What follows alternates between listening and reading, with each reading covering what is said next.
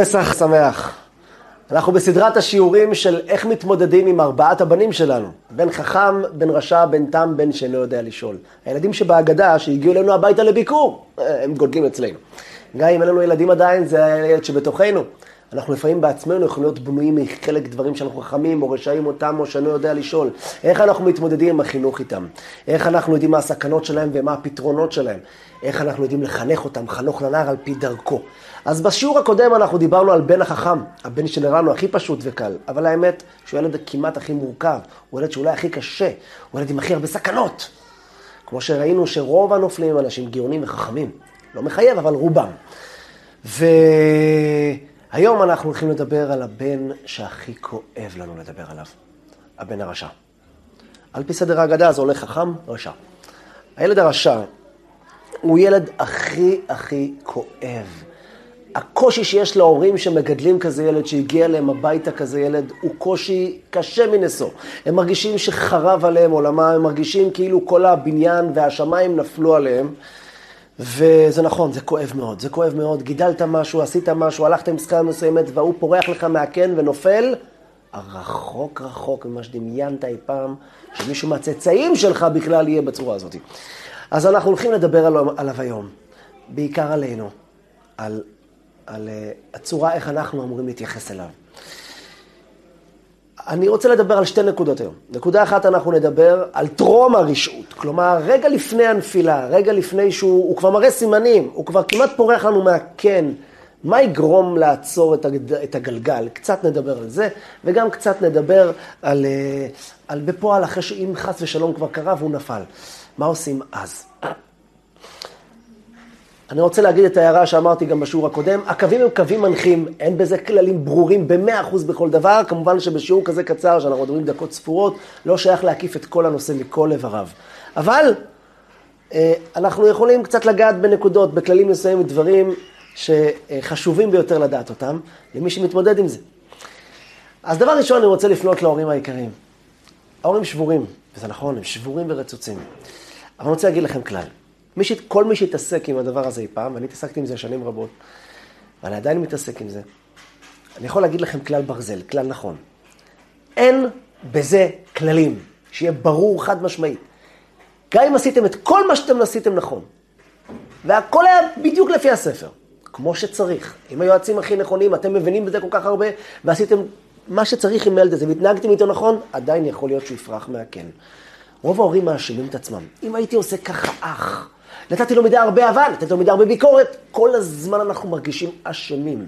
אני לא אומר שיש דברים שאנחנו יכולים לעשות טוב יותר. בדק בית זה דבר שתמיד כדאי לעשות. לנקות את החורים ואת הסדקים, פסח היום, זה טוב.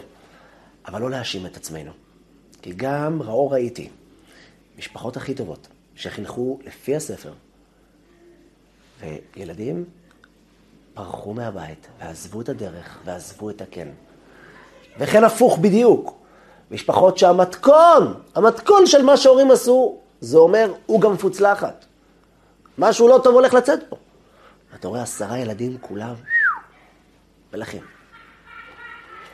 בסוף בסוף, אין היגיון.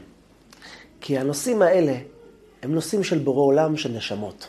כשמדברים בעניין של נשמות, ואת התהליך שהם צריכים לעבור בעולם, אנחנו עין ואפס ממש.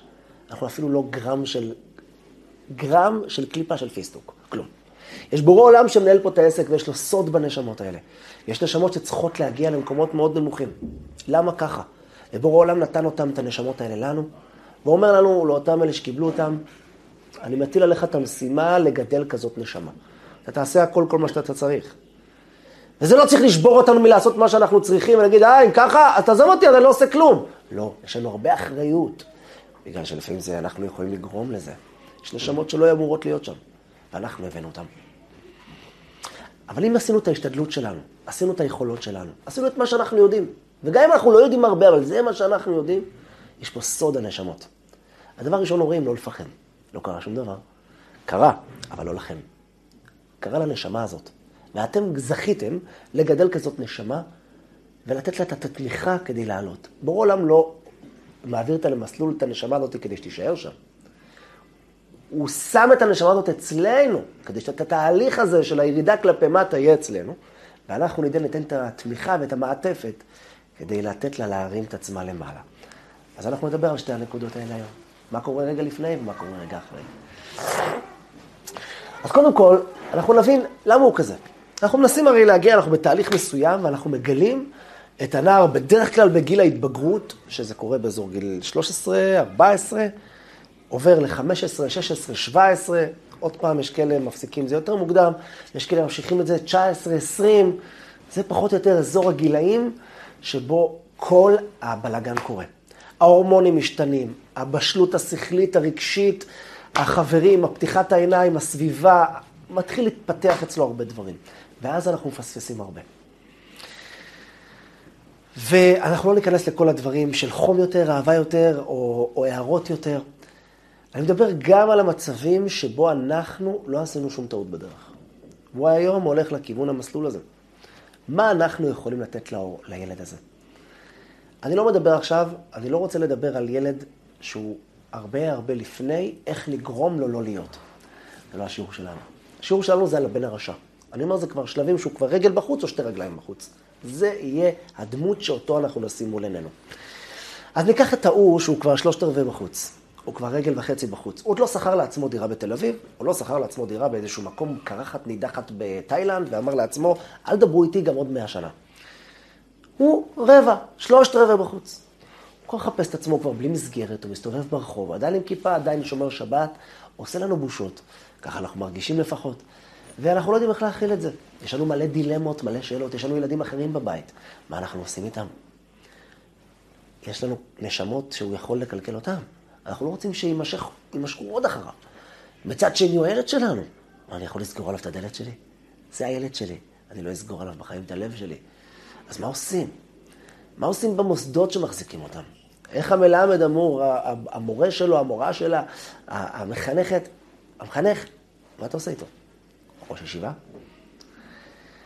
אנחנו מדברים על שלב שהוא כבר, אתה רואה, אתה רואה, זהו, זהו, הוא הלך, הוא הלך לנו, הוא נעלם לנו. אז אנחנו מוצאים לו מסגרות טובות יותר בשבילו, מנסים להתאים לו, ומשהו עדיין לא הולך. מה אנחנו עושים?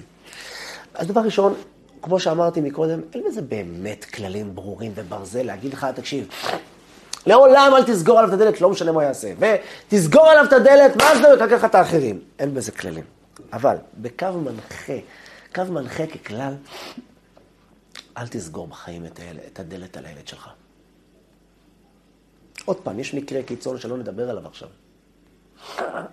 הסיבה היא, כי הילד הזה, כמה שנראה לנו שהוא רע, תדעו לכם, הוא לא.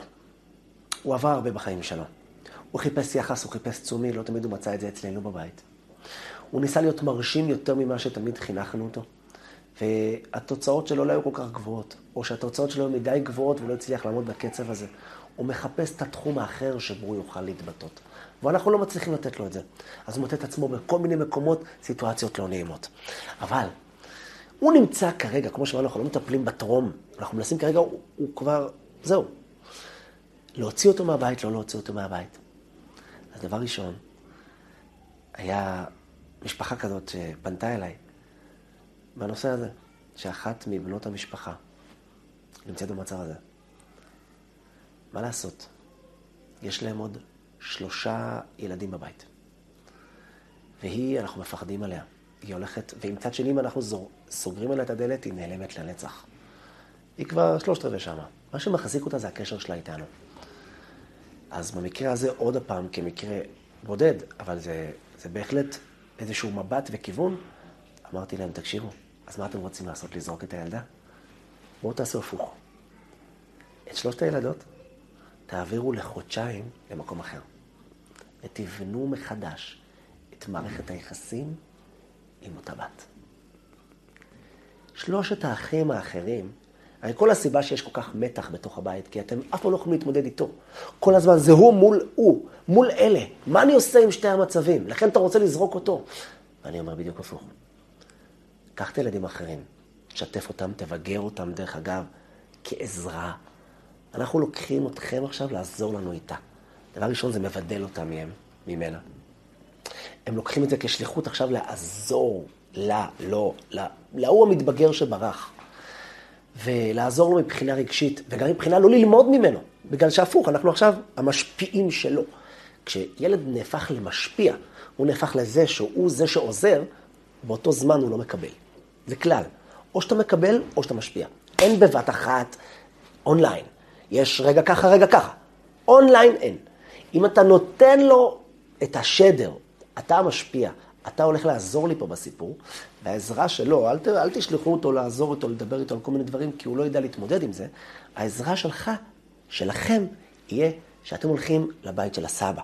מה שאתם תכננתם לעשות לילדה השנייה, לאותו ילד, לזרוק אותו, ואולי הולך לסבא, כי זה לא מתאים לו שם, והוא רוצה או בבית או לא יודע איפה, או בלאגן, והוא הולך למשהו שאנחנו ננתק אותו.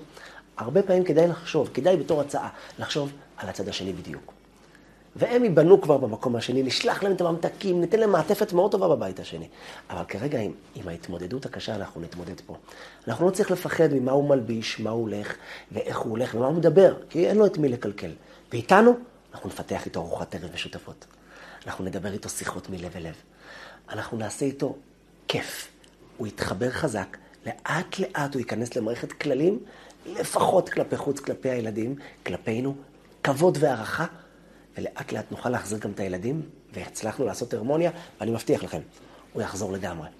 הוא יחזור גם, עוד פעם להבטיח, זו קצת מילה גבוהה מדי. כמו שאמרנו, יש פה סוד של נשמות גם. אבל בואו נדבר גם כן על, על הנשמה ההיא שכבר ירדה. היא כבר נמצאת למטה. אמרנו, דבר ראשון, אנחנו לא צריכים להאשים את עצמנו. אין לנו מה להאשים את עצמנו. אנחנו לא חפרנו את הבור לעצמנו הרבה פעמים, זה סוד של נשמות. אז בואו ניקח את הסוד הזה מהאגדה. האגדה של פסח מספרת לנו על הרשע הזה שמגיע לשולחן הסדר, נותן בומבה לשולחן ואומר, חבר'ה, אה? מה העבודה הזאת לכם? מה אתם עושים? דוסים, חרדים, אוכלים לי מצות, דיקטים, מה יש לכם? תשחררו. הוא מתחיל להתריס, ואנחנו מגיעים, ובוא, מה, מה אמרת? מה אמרת? מה, מה, מה? מצות, דיקטים, תראה איך אתה נראה, תראה איזה תספורת עכשיו, כמו איזה תרנגולת אתה נראה. ותראה את הנעליים שלך, אתה נראה איזה אבו יויוס, תכיר כל אחד צבע אחר, אתה נראה כמו איזה ליצן, תראה איך אתה מתלבש, איך אתה מדבר, תראה את השפה שלך, מה אתה לי, מה אתם, אתה, אתה, אתה, אתה. אנחנו אומרים, די, אין לי כוח עליך, עוף מפה מהבית. והבן הרשע הזה אבל מגיע אל הסדר ושואל את השאלות האלה, והוא הילד שלנו. מה אנחנו עושים איתו? מה אנחנו עושים עם הילד הזה בין הטרום הזה, שהוא נמצא רגע לפני, או כבר נמצא רגע אחרי? הוא לא עדיין בקשר איתנו, עדיין יש טלפון איתו. מה אנחנו עושים? אז אומרת לנו אגדה, ואף אתה הכה שיניו, ותגיד לו, אה, במ במ, תן לו בומבה אחת, שבור לו כמה שיניים, ככה פשטות, הכה שיניו, תפוס אותו, תן לו נגיחה, תוריד לו כמה שיניים, תספר לו, ותגיד לו, שאם אתה היית שם, במצרים, לא היית ניגע. אתה לא היית ניגע למצרים, אחי. אתה לא היית ניגע למצרים. זה הפשטות. המשמעות העמוקה על פי תורת הבעל שם טוב הקדוש, שבכל דבר היה בפנימיות, הוא מסביר ככה, דע לך, בכל רע, בכל רשע, יש פנימיות של טוב. הבן הזה שנראה לך כולו גלח כזה, כומר כזה, חצי גוי, עם רסטות גדולות, והגילים באוזן, ובכוונה עושה לך, ובזה, דע לך, הוא נשמה. יש לו לב, ואני אומר לכם מניסיון, אתם לא יודעים כמה לב יש להם. כל המעטפת הזאת היא רק בגלל שכל כך הם פצועים. הם פצועים, חבולים, מרוסקים בנפש. הרבה מהם מתאבדים. אין להם כמעט שום דבר בחיים שלהם. הם מחייכים מפה עד פה. הלב שלהם צורח, צורח. אין להם כלום בחיים שלהם. הם מצאו רק טרק, והם בוכים בעיניים כבויות, ואני פוגש אותם. דרך אגב, הם האוכלוסייה שהכי קשה לטפל בהם. חילוני, הרבה יותר קל להחזיר אותו בתשובה. אדם שנשר, קשה מאוד. לא בגלל שהוא חושב ששם אין כלום. הוא הגיע למקום שבו הוא הגיע ממקום של ריסוק מוחלט של הנפש שלו. זה מאוד קשה לבנות אותם חזרה. הדרך היחידה שאפשר לבנות אותם חזרה, זה להרים אותם באהבה עצומה. להסתכל באמת רק על הטוב שלהם. לכסות את המומים שלהם ממש ככה, כמו עיוורים. אני לא מדבר כרגע מול הילדים האחרים שזה דיברתי לפני כמה דקות, אנחנו נדבר ביחס אני ואתה. להסתכל עליו רק על הפנים שלו.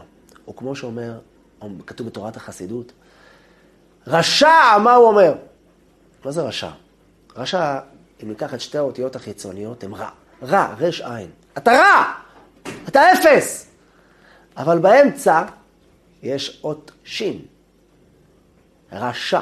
הבפנים שלו זה שם שקאי, שם של אלוקים. לתקן עולם במלכות שדי. השין שלו, הפנים שלו, הוא טוב. אז לכן אנחנו אומרים, ואף אתה את שיניו. מה זה הכהה את שיניו? הכהה את שיניו זה אומר, תיקח את השין שלו, את הפנים שלו. הרי אתה אומר שהוא רע, אז באותיות החיצוניות הוא רע, בפנים יש עוד שין. תבליט אותה, הכהה אותה. תוציא אותה החוצה, תבליט אותה, תספר לו כמה הוא טוב. תספר לו שהוא בנו של המלך. תגיד לו שאלוקים שם אותו בבוץ הזה, בגלל שרק שם הוא יכול לגלות את אלוקים, ולהגיד לו שהוטלה עליו שליחות מדהימה. דע לך, בן יקר, אתה תותח על. אתה יודע איך אני יודע את זה? בגלל שלי נתנו לשחק בארמונות מזהב, לך נתנו לשחק בבוץ ולעשות מזה ארמון מזהב. אלוקים לא נותן לכל אחד לרדת לשם. אם הוא נתן לך את היכולת לרדת לשם, זה אומר שהוא סומך עליך, שאתה יכול לגלות אותו גם משם. יש לך כוחות של אף אחד. כל הילדים המוצלחים שלי, בכאילו, לא מתקרבים לשוליים של הגלימה שלך. אתה ירדת לכאלה מקומות שלא כל אדם בעולם מסוגל להתמודד. אתה תותחת המלך, אתה מיוחד, אין כמותך. אתם יודעים מה זה עושה לבן הזה? עזבו מה הוא יגיד לכם באותו רגע. באותו רגע, לפעמים חלק מהקשיחות שלו, חלק מהחוסר קבלת האהבה שהוא לא מסוגל לקבל מהנפש הפצועה שלו, זה לבעוט במה שאתה אומר. אני מבטיח לכם שחודש שלם הוא לא ירדם במיטה. הוא יבכה עם זה. הוא ילך עם זה ביערות וישאג. והוא יבחן אתכם על המילים שאמרתם, האם אתם מאמינים בו באמת. וזה הדרך שלנו לקבל אותו בחזרה. הכה את שיניו. להבין, הוא הולך על גשר צר, צר מאוד בחיים. אלוקים החליט שהוא גם ייפול מהגשר הזה. אבל הקדוש ברוך הוא אומר לו, בני אהובי, דע לך שבכל רגע נתון אתה איתי. אנחנו נזניח אותו, אלוקים לא יזניח אותו. אלוקים במ"ט שערי טומאה הוציא את עם ישראל ממצרים. רשעים גמורים, עובדי עבודה זרה. הוא אמר להם, בני בכורי ישראל, אתם שלי. אני מאמין בכם. אני נותן לכם את האופציה להצליח, לצאת מהבוץ. ולכן אנחנו אומרים לו, אילו היה שם, לא היה נגאל. היום, אתה כן תגאל. היום יש לנו תורה. היום כבר נהיינו עם של הבורא. אז לא היינו כלום. היינו יחידים שבורא עולם הולך לבחור בנו עוד מעט. אבל אחרי שהוא בחר בנו ונתן לנו תורה, אנחנו ניגאל. אנחנו רק צריכים להאמין בכוחות שלנו, ולהאמין בכוחות של הילדים האלה. הכה את שיניו, את השין הפנימית. רע, שין בפנים, רשע. אבל יש לו פנים טהורה. אז אנחנו צריכים לא לפחד מזה. יש לי ניגון יפה בשבילכם על השיר, על המילים האלה.